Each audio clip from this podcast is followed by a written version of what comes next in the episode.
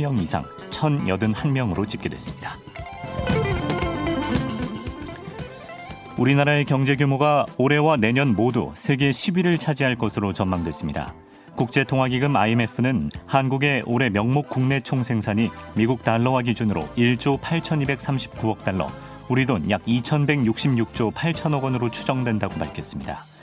이는 전 세계 191개 나라 가운데 10위에 해당하는 규모로 IMF는 한국의 내년 GDP 역시 세계 10위를 차지할 것으로 예상했습니다. 금융위원회가 다음 주 초 보험업계에 실손의료보험 인상률에 관한 의견을 제시할 것으로 예상됩니다. 보험업계는 올해 실손보험 손해액이 3조 원을 훌쩍 넘길 것으로 전망하면서 올해와 비슷한 수준의 인상률을 요구했지만 정부는 이에 부정적인 것으로 알려졌습니다. 하지만 최근 3년간 인상폭을 고려할 때 내년에 갱신 주기가 도래한 가입자는 대부분 50% 넘게 보험료가 인상될 것으로 보입니다. 외부인 출입이 제한되는 아파트 단지 내부 통로는 도로교통법상 도로가 아니기 때문에 경찰의 음주 측정을 거부했더라도 운전면허 취소를 할 수 없다는 대법원의 판단이 나왔습니다. 대법원 2부는 면허 취소를 당한 A씨가 경북경찰청장을 상대로 낸 자동차 운전면허 취소 처분 취소 소송에서 A씨의 손을 들어준 원심을 확정했습니다. 앞서 2심 재판부는 주로 주민과 방문객만 아파트 주차장을 이용하는 만큼 불특정 다수의 통행과 주차가 예정돼 있지 않다면 도로에 해당하지 않으니 면허 취소도 적법하지 않다고 판단했습니다. 이상은 경향신문 제휴 CBS 노컷뉴스였습니다. 한 해는 못 뜨겁게 보내는데 예, 날은 엄청 춥네요 오늘도. 귀 떨어질 것 같은 추위가 오늘도 이어졌고 6시 뉴스도 한파 특보로 역시나 시작했습니다. 근데 또 1년 중에 이렇게 추운 날도 있어야 또 안 섭섭하게 지나가는 거죠. 예, 다들 댁에서 보일러 틀고 차에서 히터 틀고 강령하실 거라 믿습니다.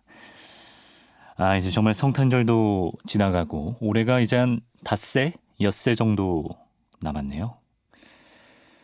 어젠 저희가 성탄절이라고 나름 특집으로 예, 2부의 캐롤들을 쫙 깔아드리려고 계속 분위기 잡고 그랬는데 좀 변수가 있었습니다. 정부에서 재난 문자들을 시간차로 계속 넣어줘서 좀 흐름 깨지고 예, 저도 좀 정신 못 차리고 약간 좀 크리스마스의 악몽 특집이 되지 않았나 그런 생각이 드는데 역시 시사 교양 프로는 본분에 충실해야 됩니다. 그래서 오늘부터는 다시 뭐 연말 감성 따위 예, 털어버리고요. 아주 유익한 정보들 나리선 멘트 제가 두 시간 동안 귀에 넣어드리겠습니다. 네, 아마 오늘도 백신 접종, 뭐 한파특보, 조류 인플루엔자, 뭐 재난 방송이 틈틈이 들어오지 않을까 싶은데. 그래도 이 연말에 누군가 나를 이렇게 걱정해주고 예, 조심하라고 계속 얘기해주는 어떤 존재가 있다는 거. 그 자체에 좀 힘을 받으시고 진짜 겨울철에 건강과 안전 예, 잘 챙기시기 바랍니다. 자, 주말엔 CBS 오늘도 생방입니다. 8시까지 하고요. 들으시면서 뉴스에 관한 의견들, 사연이나 신청곡 있으신 분들은 짧은 문자 50원, 긴 문자 100원 되는 샵 1212 문자 메시지, 공짜인 CBS 레인보 우 어플리케이션으로 참여하시면 몇 분께 모바일 간식 쿠폰도 드립니다. 어제 저희가 간식 쿠폰을 모처럼 대방출했는데 예, 받으신 분들 먹튀하시는 거 아니죠? 저희가 다 또 체크하고 있습니다. 현장 뉴스로 가보죠.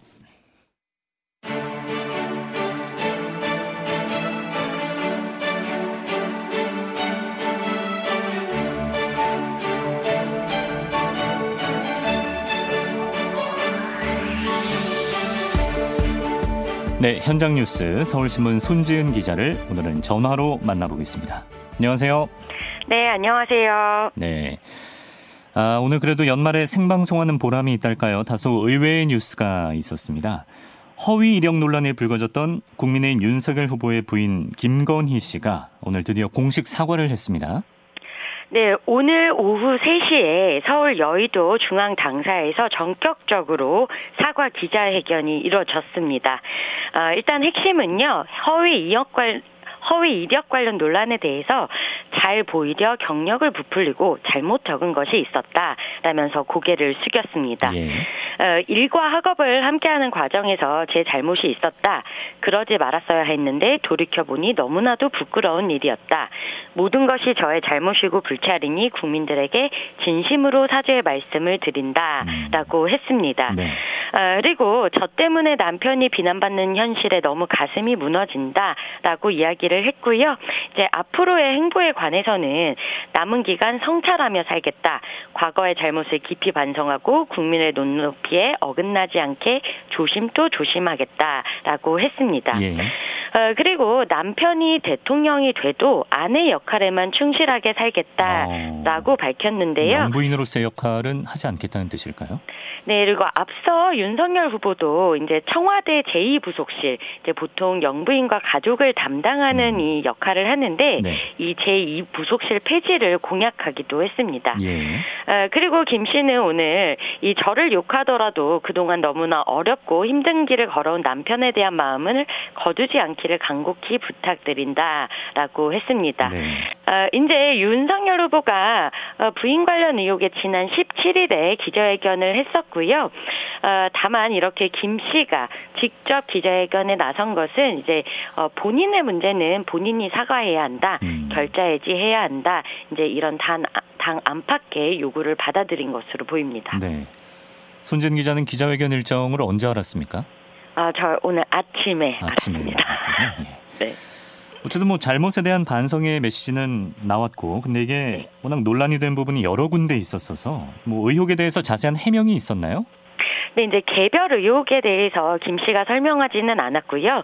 김 씨는 이제 국민들에 대한 포괄적 사과를 내놨습니다. 음. 어, 대신에 이 국민의힘 선거대책위원회가 이 A4 용지 한 14장 분량의 해명 자료를 공개를 했습니다. 그러니까 김 씨가 직접 뭐 질의응답에 응하지는 않았고요. 예. 어, 이제 이 예를 들면 선대위가 해명 자료를 이제 구성을 했는데 네. 어, 민주당에서 사단법인 한국게임산업협회 기획팀 기획이사 음. 이 경력이 허위라는 주장을 내놨었습니다. 네. 이제 이에 대해서 해명 자료에는 이제 무보수 비상근직으로 상시적인 활동은 없었다. 이력서에 그럴듯한 경력처럼 기재한 것은 잘못이다. 음. 자격 요건을 맞추기 위한 것은 아니었으나 경력을 돋보이고자 했던 마음이 컸던 것은 사실이다.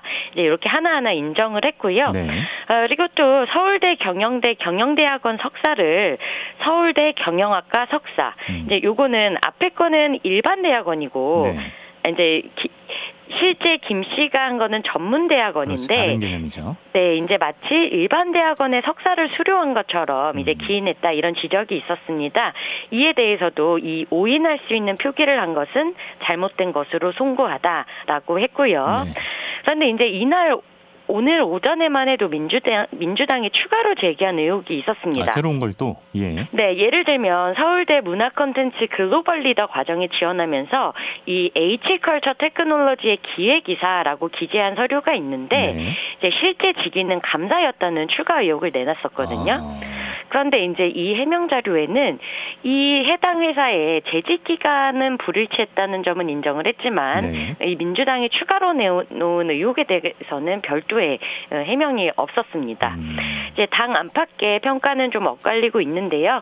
일단 윤 후보에 대해서 연일 나를 세웠던 국민의힘 이준석 대표는 어, 후보자의 배우자의 오늘 용기는 각자가 보기에 다소 아쉬운 점이 있더라도 긍정적으로 평가했으면 좋겠다라고 음. 힘을 실었습니다. 다소 아쉬운 점이라고 하면 역시 구체적인 해명이 다소 미흡했던 부분을 말하는 거겠죠? 네. 예. 여당에선 어떤 반응이 나왔습니까? 네, 일단 더불어민주당은 선대위 남영희 대변인이 어, 그동안 제기된 김 씨의 문제에 대한 국민의 의혹이 해소되지 않았다. 오늘의 사과가 윤 후보 부부의 진심이길 기대한다. 이런 짤막한 논평을 내놨습니다. 네. 아, 그런데 민주당 이제 소속 의원들이나 관계자들의 평가는 어, 이 전혀 의혹이 해소되지 않았다 이런 쪽에 방점이 찍혀 있었고요. 김용민 최고위원은 우선 사과가 아니라 처벌을 받아야 한다. 대부분의 시간을 남편 자랑에 할애했고 사과는 아주 짧게 마지못해 하는 것처럼 했다. 또 자랑이라고까지 할 건 또 없죠. 예.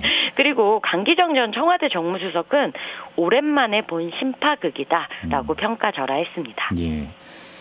글쎄 뭐 의혹 공방이 지금부터 뭐 계속 이어질 가능성도 꽤 있어 보이고 한편 뭐 여야 간의 네거티브 공방이 너무 지나치다 이런 지적은 꾸준히 나왔었는데 윤석열 후보가 오늘 첫 공약 발표를 했다고요? 네, 어, 어, 공약 내용 먼저 전해드리기 전에 조금 전에 6시 15분에 네. 어, 윤석열 후보가 당사에서 퇴근하면서 기자들에게 또 입장을 밝혔습니다. 아, 예. 네, 이제 관련 기자회견을 어떻게 봤느냐라고 질문을 했더니 제 아내가 국민들에게 죄송하다고 하셨고 저도 똑같은 마음이다라고 짧게 입장을 음, 내놨습니다. 그렇군요. 예. 네. 그리고 윤석열 후보가 오늘 사실 첫 공약을 발표했습니다. 그러니까 최종 후보 선출 이후에 윤 후보가 직접 공약을 발표한 것은 오늘이 처음인데요. 어, 중원 신산업 벨트 조성 그리고 세대 계층 지역별 맞춤형 일자리 정책 이런 것들을 이제 패키지로 구성한 경제 공약이었습니다. 네. 어, 이제 정치의 최종 목표가 모든 국민을 행복하게 하는 데 있다고 믿는다. 국민 한 사람 한 사람이 행복한 국민 행복 시대를 열겠다 라고 밝혔습니다. 음. 어, 일자리 창출 분야 정책으로는요, 이 중소 중견기업의 신산업 진출을 적극 지원하겠다라는 약속이 있었고요. 네. 창의형 일자리 창출을 위해서는 이제 중원 지역입니다. 오송과 충북 오송과 오창의 바이오 기술, 음. 또 대덕의 정보통신 기술, 음. 나노 기술, 에너지 기술, 또 세종의 스마트 행정, 전북 익산의 식품 기술 이런 이 중원 신산업 벨트를 조성하겠다고 밝혔고요. 네. 이제 복지 공약으로 는 어, 국민기초생활보장 생계급여 확대, 또 근로장려 세대 EITC라고 하죠. 음. 이 세대 확대 등이 있었고요. 윤 후보는 이 무차별 현금 뿌리기가 아니라 어려운 계층부터 우선 지원하겠다. 아동, 노인, 장애인에 대한 추가 급여로 가장 어려운 계층의 삶부터 보듬어 가겠다라고 음. 강조를 했습니다. 네. 물론 뭐 검증이 필요한 부분은 따로 이루어져야겠지만 이런 식으로 정책에 대한 논의가 이루어지면 아, 물론 이제 토론을 부정적으로 보는 후보도 있습니다만 예 어쨌든 그러면 좀 좋겠습니다. 아, 한편 이제 더불어민주당과 열린민주당이 합당 작업 마무리에 들어갔다는 소식인데 역시 당명은 더불어민주당으로 하는 거네요. 네, 오늘 민주당 송영길 대표 그리고 열린민주당의 최강욱 대표 등이 참석한 가운데 이 통합 합의문의 서명까지 완료를 했습니다. 어, 일단 양당은 합당 조건으로 정치 개혁을 위한 비례대표 등 열린 공천제를 도입하고요. 그리고 국회의원 3선 초과 제한, 음. 어, 국회의원 국민소환제 등의 과제를 추진하기로 했습니다. 3선까지만 할 수 있게 하겠다라는 건가요? 맞습니다. 어. 그러니까 4선, 5선 이런 다선 의원은 더 이상 나오지 않게 걸리는 분들 많을 것 같은데. 네. 그리고 이를 위해서 두 당이 이 5대 5로 참여하는 당 정치개혁 특위를 구성하고요. 그리고 사회개혁을 위한 과제로는 검찰 수사권 폐지, 또 포털의 뉴스 편집 배열 금지, 공무원의 정치 기본권 보장 등을 추진하기로 했습니다. 네. 어, 일단 내부 절차를 거쳐서 아마 내년이죠. 1월 초쯤에 이 필요한 절차들까지 모두 마무리가 될 것으로 보이고요. 어, 이렇게 되면은 민주당의 의석이 세석이 더 늘어나게 됩니다. 예. 자, 그리고 민주당의 이재명 대선 후보는 오늘 공공산후조리원을 확대하겠다 이런 공약을 발표했다고요? 네, 어, 이제 이재명 후보가 경기지사 시절에 경기도에서도 이제 추진을 했던 정책이고요. 음. 어, 오늘 이재명 후보는 이 이명박 전 대통령의 4대강 사업 예산 20조면 공공산후조리원 4천 개를 지을 수 있다라면서 이제 확대하겠다 이런 필요성을 강조를 했습니다. 네. 어, 그리고 이 이제 이 후보는 성남 시장 때 공공산후조리원을 만들려고 했는데 박근혜 대통령께서 그렇게 반대해서 싸우다가 결국 실패했다. 음. 나중에는 박 전 대통령이 법으로 막더라라고 이제 비판을 했고요. 예. 어, 그리고 이제 경기지사가 된 다음에 드디어 여주에 공공산후조리원을 하나 지었고 포천에 하나를 짓고 있다. 전국에 많이 지어서 좋은 시설에 저렴하고 안전하게 아이를 낳고 산후조리를 했으면 좋겠다라고 이야기를 했습니다. 네. 어, 그리고 공공자가 붙 으면 나쁠 것 같은 그런 생각이 있는데 그런 것은 성남 시립의료원을 만들 때 반대 논리가 딱 그거였다. 하지만 지금은 성남 시립의료원이 성남의 웬만한 대학병원보다 훨씬 실력과 시설, 인력이 좋다라고 강조했습니다. 네, 아직 뭐 저는 직접 경험해보지 않았지만 산후조리원 이용 가격이 생각보다 엄청 세더라고요. 네. 뭐 이런 공약이 나왔고. 아, 끝으로 내일 일정을 하나 보면 문재인 대통령이 대기업 총수들이랑 자리를 갔는데 특히 이재용 삼성전자 부회장은 8월에 가석방 출소한 이후 처음 만나는 거군요. 네, 어, 청와대는 오늘 이제 문 대통령이 민관 합동 청년 일자리 창출 사업입니다. 이 청년 희망 온 행사에 참여한다고 밝혔는데요. 네. 어, 이 행사에는 이 부, 이재용 부회장, 그다음에 현대차의 정의선, SK 최태현, LG 구광모, 포스코의 최정우 회장이 참석을 합니다. 그리고 KT의 구현모 대표 등이 청와대에서 문 대통령과 함께 오찬 간담회를 하는 것이고요. 음. 이제 코로나19 위기 속에서도 이제 기업들이 일자리 창출에 적극적으로 나서 달라 이제 이런 당부를 음. 하려는 것으로 보입니다. 네. 어, 이제 문재인 대통령이 기업 총수들을 만난 게 지난 6월 최태원 회장 등과의 오찬이 마지막이었습니다. 네. 어, 특히 이제 내일 오찬에는 국정농단 사건으로 수감됐다가 풀려난 이재용 부회장이 참석하기 때문에 음. 이제 어, 재계와 또 정치계의 눈 관심이 고조되고 있는 상황이고요. 이제 어, 원래 이재용 부회장이 이 신년 특별 사면에 포함될 것이라는 관측도 있었는데 아. 지난 24일 발표에서는 제외가 됐고요. 네. 아, 그리고 이제 내일 행사 청년희망 ON 프로젝트는 이제 기업이 인재를 교육하고 채용하고 정부가 훈련 비용을 지원하는 협력 프로젝트입니다. 음. 이제 삼성 등 6개 기업이 3년간 17만 9천 개의 일자리 창출을 약속한 바 있습니다. 네. 뒷번호 2991번님께서 손진 기자님 Merry Christmas 새해에도 변함없이 건강하시고 애교 담긴 말씨로 보도 부탁드립니다. 쭉이라고 예, 저도 메리 크리스마스 인사 전해드립니다. 예, 서울신문 손진 기자 내년에 뵙겠습니다. 고맙습니다. 감사합니다.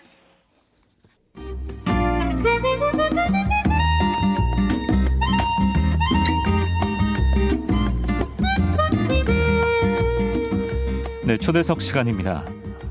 새 모녀를 살해한 노원구 김태현 사건, 신변보호 대상자인 전 여자친구를 흉기로 숨지게 한 김병찬 사건, 전 여자친구의 가족을 살해한 이석준 사건, 모두 스토킹으로 시작된 잔혹 범죄였습니다. 스토킹이나 교제 살인 같은 여성을 대상으로 한 강력 사건이 잇따라 보도되면서 사회적 이슈로도 많이 부각이 되고 있습니다만 아직 이에 대한 분석이나 연구는 굉장히 미진하다고 하네요. 그래서 과연 우리 사회에서 이러한 죽음이 얼마나 되는지 아, 그 죽음의 실체를 깊이 있게 들여다본 기획 기사가 나와서 한번 자세한 이야기를 들어보려고 합니다. 이 기획 기사를 쓰신 분이에요. 한겨레 21 엄지원 기자를 전화 연결했습니다. 기자님 안녕하세요.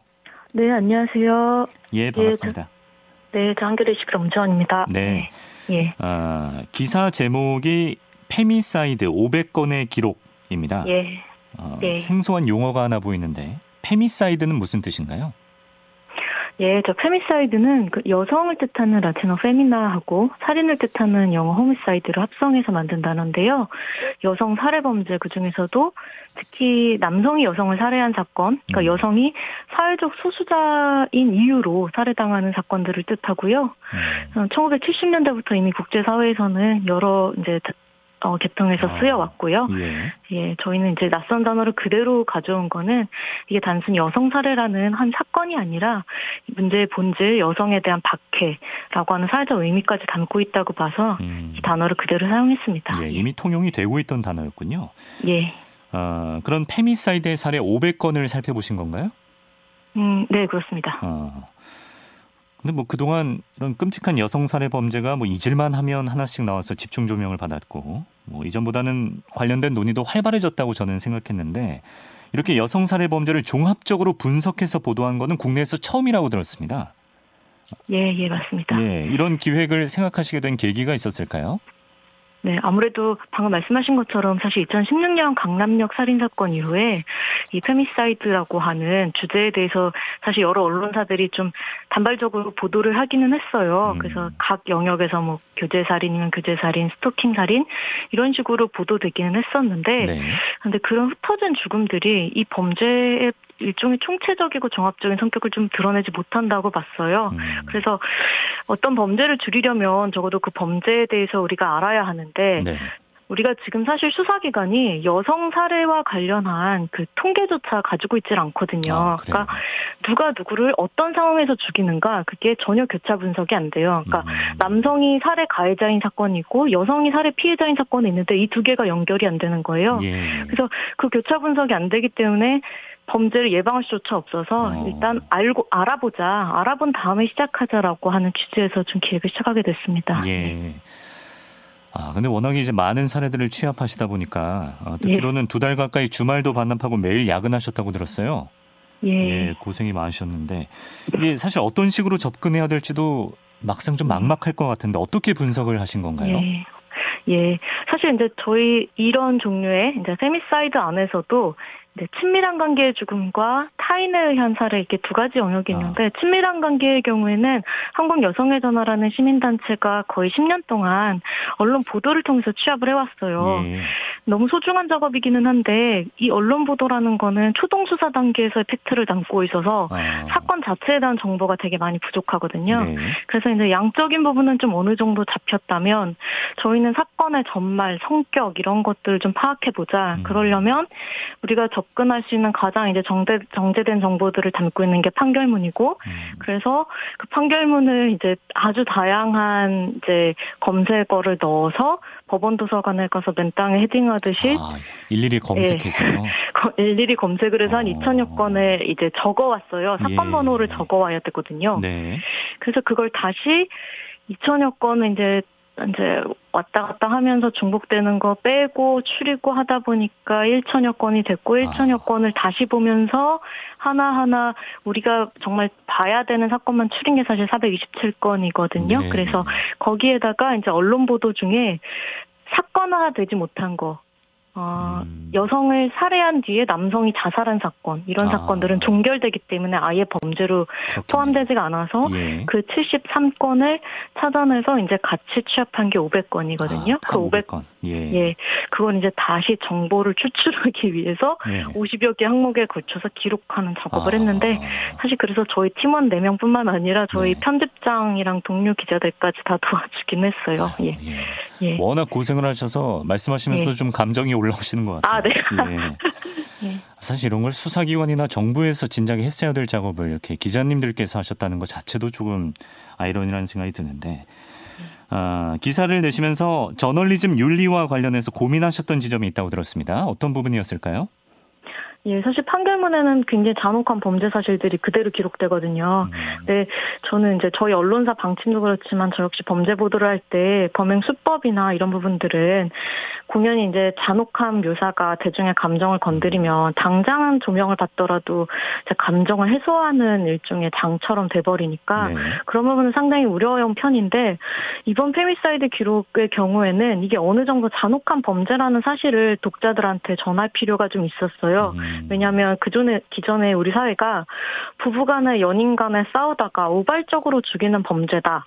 이렇게 보통 생각을 해왔었던 사건들인데 예. 사실은 사람을 오랜 기간 고문하다시피 학대하고 괴롭히면서 살해에 이르게 되거든요. 음. 그래서 이게 아주 끔찍한 범죄라는 사실을 전하려면 좀 충격요법이 필요해서 예. 그런 부분들을 어느 정도는 조금 보태고 음. 그런 과정에서 좀 우리가 어디까지 쓸 것인가 이런 고민들이 좀 많이 있었습니다. 예, 좀 예. 사회에 경각심을 주는 차원에서 좀 예. 정밀하게 예. 분석을 하신 것 같습니다. 예. 어, 판결문 속의 femicide 범죄를 4개 유형으로 구분하셨다고 들었는데 어떤 유형이 있을까요? 예, 아까 말씀드렸듯이 크게는 친밀한 관계에서 일어난 살인 사건과 그리고 그 밖에 타인 간 관계에서 일어난 사건인데요. 네. 친밀한 관계는 아내 살해와 교제 살해, 가지 영역이고 음. 그리고 타인의 경우에는 기존에 우리 사회가 굉장히 오래 누적되어 온 사건이지만 성매매 여성들을 대상으로 한 살인 아, 사건 그리고 예. 범죄 중에서도 사실 뭐 남성들도 범죄 타겟이 될 수 있기 때문에 이걸 어, 여성 살해 사건에 넣는 게 맞느냐라고 할 수도 있는데 네. 여성 이기에 타겟이 된 사건들이 있거든요. 그러니까 음, 어, 어 묻지마 살해 같은 거 성폭행 범죄와 아. 묻지마 묻지마 살인 중에서도 그 단순 묻지마가 아니라 예. 여성을 물색하다가 살해한 아. 사건들도 꽤 많이 있고요. 예. 그리고 강도 살인 중에서도 일부러 빈집에 사는 여, 어, 혼자 사는 여성들을 쫓아가서 이제 범죄를 일으키는 아. 경우들이 있어서 네. 그런 사건들을 추려서 만들었습니다. 그래서 아내 살해 248건, 교제 살해 155건, 성매매 여성 29건, 음. 타인의 경우 이제 68건 음. 이렇게 해서 본 거고요. 문제는 이게 절대로 전수조사는 아니기는 합니다. 예. 일부라는 거죠? 예, 예 그렇죠. 예. 예. 빙산의 일각 수준입니까? 예, 빙산의 일각은 아니겠지만 예. 어, 코끼리 다리 하나 정도. 코끼리 다리 하나 정도. 예, 더 많은 범죄들이 예. 있었다는 겁니다. 네, 네. 자, 그러면 분석 기록하신 내용을 하나하나 좀 들어보겠습니다. 일단은 femicide 범죄들을 보시고 나서 어떤 공통점, 패턴 같은 걸 네. 발견하신 것 같은데 음. 일단 살해가 있기 전에 이미 충분한 징후가 있었던 경우가 많다면서요? 예, 저희가 사건을 보면서 여성으로서 더 분노할 수밖에 없었던 건데요. 네. 친밀한 관계에서 일어난 살인 사건 10건 중에 4건에서는 학대 전력이 뚜렷이 있었다는 거예요. 아. 그래서 외국 자료들을 봐도 이런 전조들이 보통 패턴화돼 있거든요. 예. 그래서 협박이나 언어 폭력, 뭐 그리고 골절이나 뭐 이렇게 자상과 같은 극단적인 상해, 그리고 위치 추적 앱을 통한 감시, 스토킹, 다양한 양태가 나타나는데 그런 것들이 이미 어, 수사기관에까지 심지어 10번 넘게 어, 신고가 된 적도 그렇죠, 있는데 그런 예. 예. 그런 것들이 무시되고 아. 이런 게 10건 중 4건이라는 거예요. 네. 네, 그렇게 보면은 여성들이 사실 이런 폭력에서 못 벗어나는 이유도 명백하겠죠. 이제 호소를 해도 그게 받아들여지지 그렇죠. 않고 예, 예 도망가는 보복이 또 올 수도 있고. 예, 이런 예. 협박들이 계속 있거든요. 네. 예. 아니 근데 아까 그 친밀한 관계에서 이루어지는 범죄도 많다고 하셨는데 네. 어, 신고를 안 하는 분들도 계십니까? 신고를 안 하는 분들이 많죠, 사실은. 아, 많아요. 예. 어. 보통 10%도 안 되는 걸 보거든요. 신고 자체를. 신고율이요? 왜냐면 아. 예, 예. 왜냐면 하 아, 신고해봤자 크게 도움을 받을 수 없다. 이런 음. 판단을 하기도 하고 신고를 할 정도가 되면 사실은 관계를 어느 정도 포기해야 되기도 하고 음. 그리고 신고 이후에 보복까지 우려해야 되기 때문에 네. 우리 사회에서는 아직 굉장히 그런 부분들이 보장되지 음. 않는 것 같습니다. 네. 예.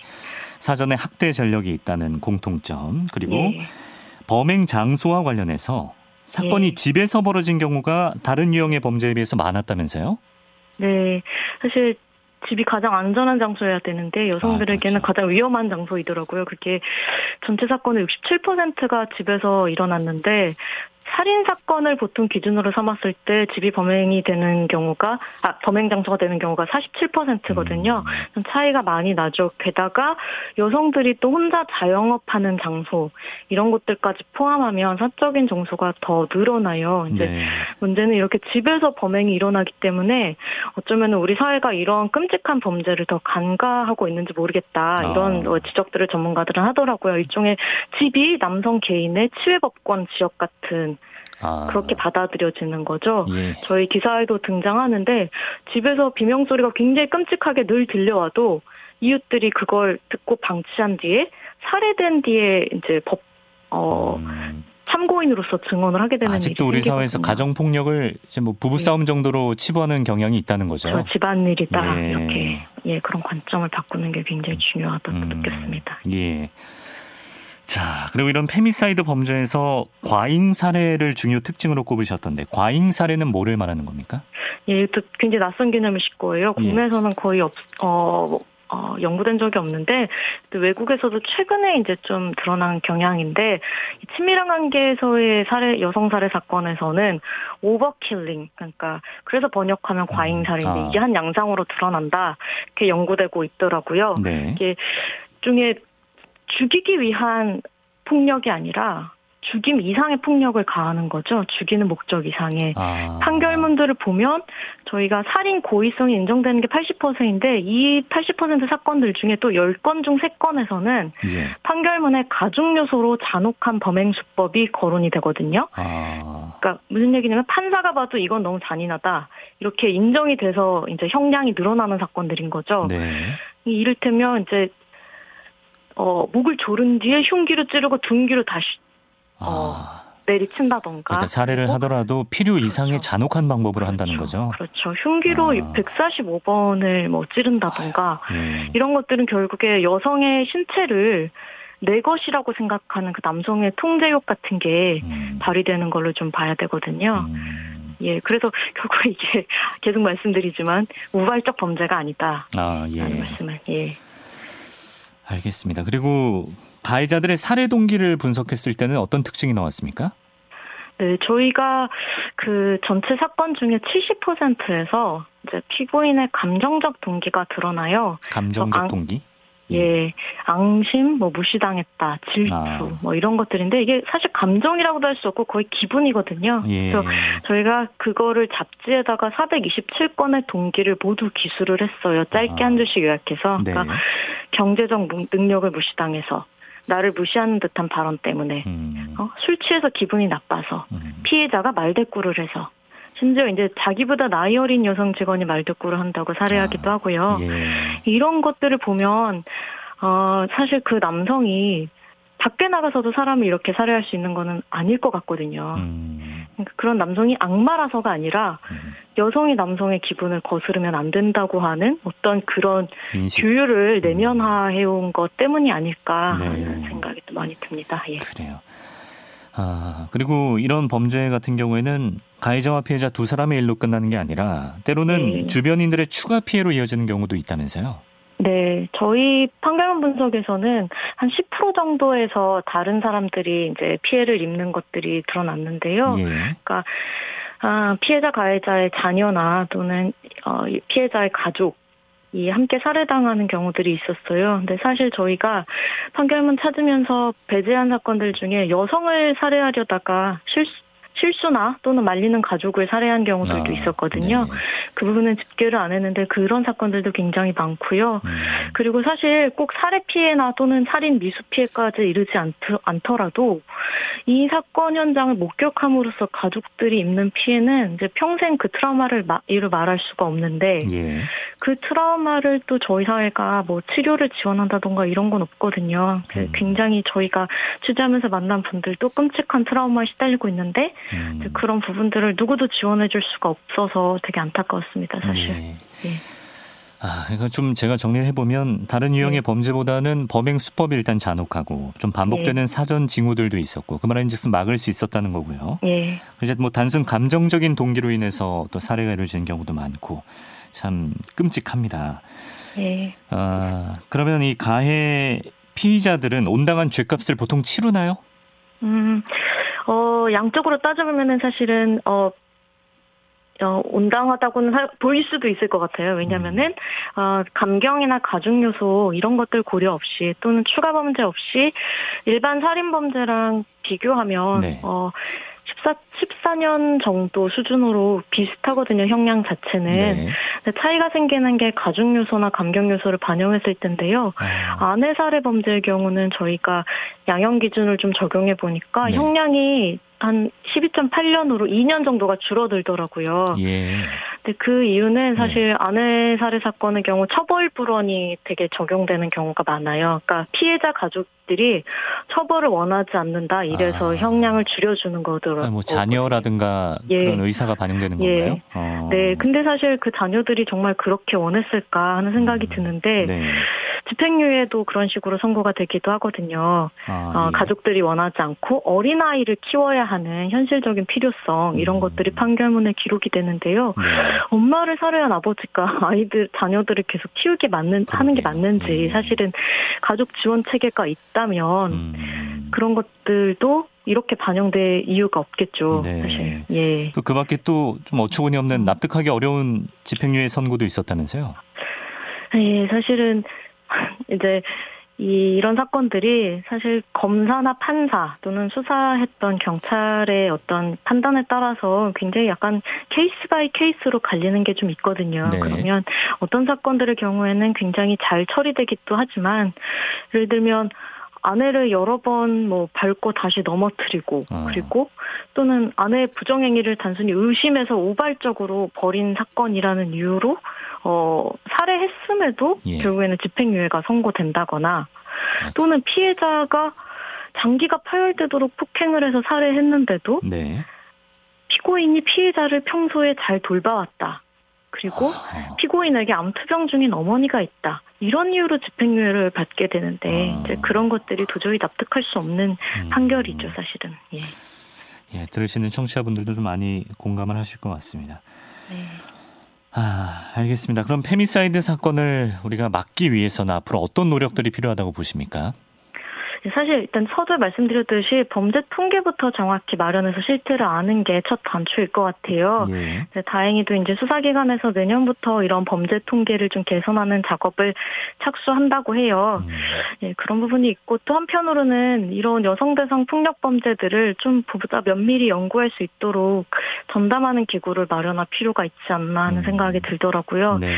지금은 이제 검찰, 경찰, 법원 세 조직이 이제 현장에서 아무리 교육을 한다고 해도 이제 사람에 따라서 땜질 처방이 되기도 하기 때문에 전적인 음. 변화가 어려워 보이고 네.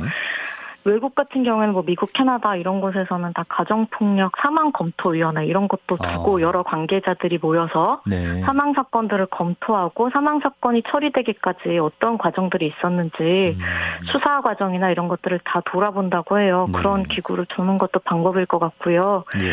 그리고 무엇보다 이제 많은 분들이 지적하신 건 사실 이런 제도 마련도 제도 마련이지만 네. 아동학대 사건처럼 이제 사회 전반에서 성평등한 의식을 가지고 구성원들이 민감성을 좀 높여가는 게 중요한 것 같습니다. 네. 그 영국에서는 2015년에 친밀한 관계에서 아주 사소한 언어 폭력이나 통제 행위 뭐 그런 것들도 다 네. 불법화했거든요. 아 그래요? 뭐. 네, 그러니까 그런 종류의 통제 행위들 폭력이 없었어도 예. 상대방을 그런 식으로 통제하는 것도 법으로 다스릴 수 있겠는데 우리는 뭐 잔소리 정도로 치부하고 많은 그런 것들도 그렇죠, 그렇죠. 어. 그런 일상적인 폭력들도 그래서 공영방송이 이제 BBC에서는 그걸 가지고 공, 공익 광고들도 계속 하더라고요. 그 예. 그 내용을 보면 저희 입장에서는 드라마에서 흔히 보는 미화된 사랑의 모습들이거든요. 음, 그러네. 폭력적인 관계들을 저희가 되게 미화하잖아요. 예. 미디어에서. 근데 그런 걸 공익 광고로 이건 폭력이고 너네 이거 법적 처벌 받는다고 공익 음. 광고를 하는 걸 보면서 네. 사실은 전반적인 그러니까 학교 교육도 중요하지만 저희 미디어가 할 일도 굉장히 많다 그런 생각이 음. 좀 많이 들었습니다. 네. 예. 드라마 같은 데서 나오는 나쁜 남자는 그냥 현실에선 그냥 나쁜 남자입니다. 그죠? 예, 예 맞습니다. 아, 알겠습니다. 끝으로 분석 작업하면서 어떤 생각 드셨는지 또 후편 보도 이어진다고 들었는데 앞으로의 계획도 들어보고 싶습니다. 예. 사실 저희가 어, 분석하면서는 저희가 이제 4명의 팀원 중에 3명이 여성 기자들이거든요. 그래서 참 뻔하, 뻔하고 답답한 소리인 줄 알면서도 저희끼리 계속 한숨을 쉬고 막 답답한 마음들을 많이 공유하고 분노를 공유했어요. 근데 저희가 보도하는 과정에서 여성들한테 본인의 경험을 좀 공유해달라는 웹페이지도 열었었는데요. 아, 예. 여기에도 제가 그동안 기자 생활하면서 보지 못한 너무 절박한 사연들이 굉장히 폭발적으로 좀 밀려 들어왔어요. 음. 그래서 아 우리가 이런 사실은 이분들이 이제 살해 사건까지 이런 건 아니지만은 이런 일상에서의 위협이나 폭력을 해결하지 않는 한 이런 음. 죽음까지 이르는 극단적인 사건도 저는 막지 못한다는 생각을 많이 했거든요. 네. 그래서 저희가 어쨌든 그런 경각심을 가지고 계속 보도해야 되겠다는 생각은 음. 많이 했는데요. 네. 저희가 네. 어, 지난주에 나갔던 기획이 이제 상편이었고 사실 이번 주에도 연속 보도로 이제 하편을 좀 작성을 했거든요. 아, 예. 그래서 하편에서는 범죄로 기록되지 않은 살인들 네, 남들은 살인이라고 생각하지 않지만 저희가 사회적 타살이라고 음. 보는 여성들의 자살 사건들을 좀 기록을 했어요. 네. 예, 이제 이런 부분들은 예를 들면 성폭력이나 가정폭력 끝에 사실 자살하는 여성들이 굉장히 많지만 그 부분은 단순히 운 나빠서 어떤 사건을 마주했다기보다 그, 그 내용들을 해결해가는 과정에서 음. 이제 절망 끝에 자살에 이르는 거기 때문에 예. 그런 것들도 제도, 제도를 통해서 충분히 막을 수 있다고 봤거든요. 음. 그래서 그런 부분들 보도했고, 그리고 이번 주에 또 양형 기준이나 범죄 통계 개선 부분들과 관련한 부분들도 추가 보도를 했어요. 음. 그래서 앞으로도 좀 이런 부분들 계속 보도해 나갈 예정이고, 네. 이번에 사실 친밀한 관계에서의 관계에 집중하느라고 미처 보도를 더 열심히 하지 못했던 음. 이제 타인에 의한 예, 그런 네. 부분들, 특히 이제 성매매 여성이나 음. 이런 부분들이 겪는 폭력들을 조금 더 계속 해보고 싶다 이런 생각을 많이 했습니다. 그래서 음. 저희 저희 역할을 열심히 해 나가겠습니다. 알겠습니다. 예. 저도 계속 어, 예. 관심 가지고 어, 예. 읽어보겠습니다. 질문이 예. 하나 들어왔는데 이거 하나만 그 피해자들 예. 연령대에 대한 분석이 있었는지. 아 연령대요. 네.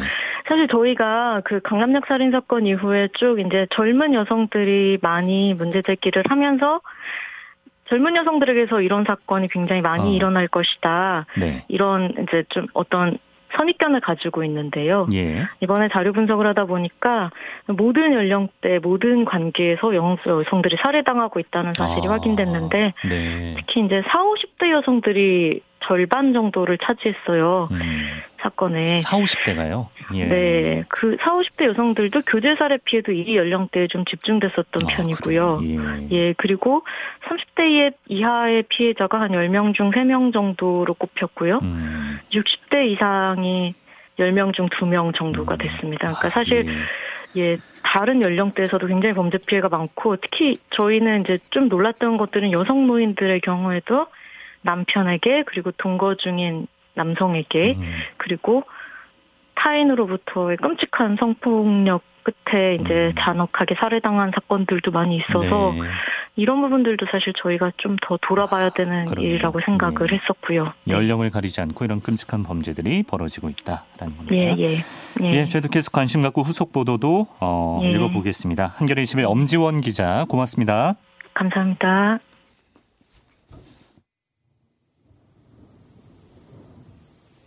네, 아하의 Crying in the Rain 들으시고요. 잠시 후 7시 2부에서 뵙겠습니다.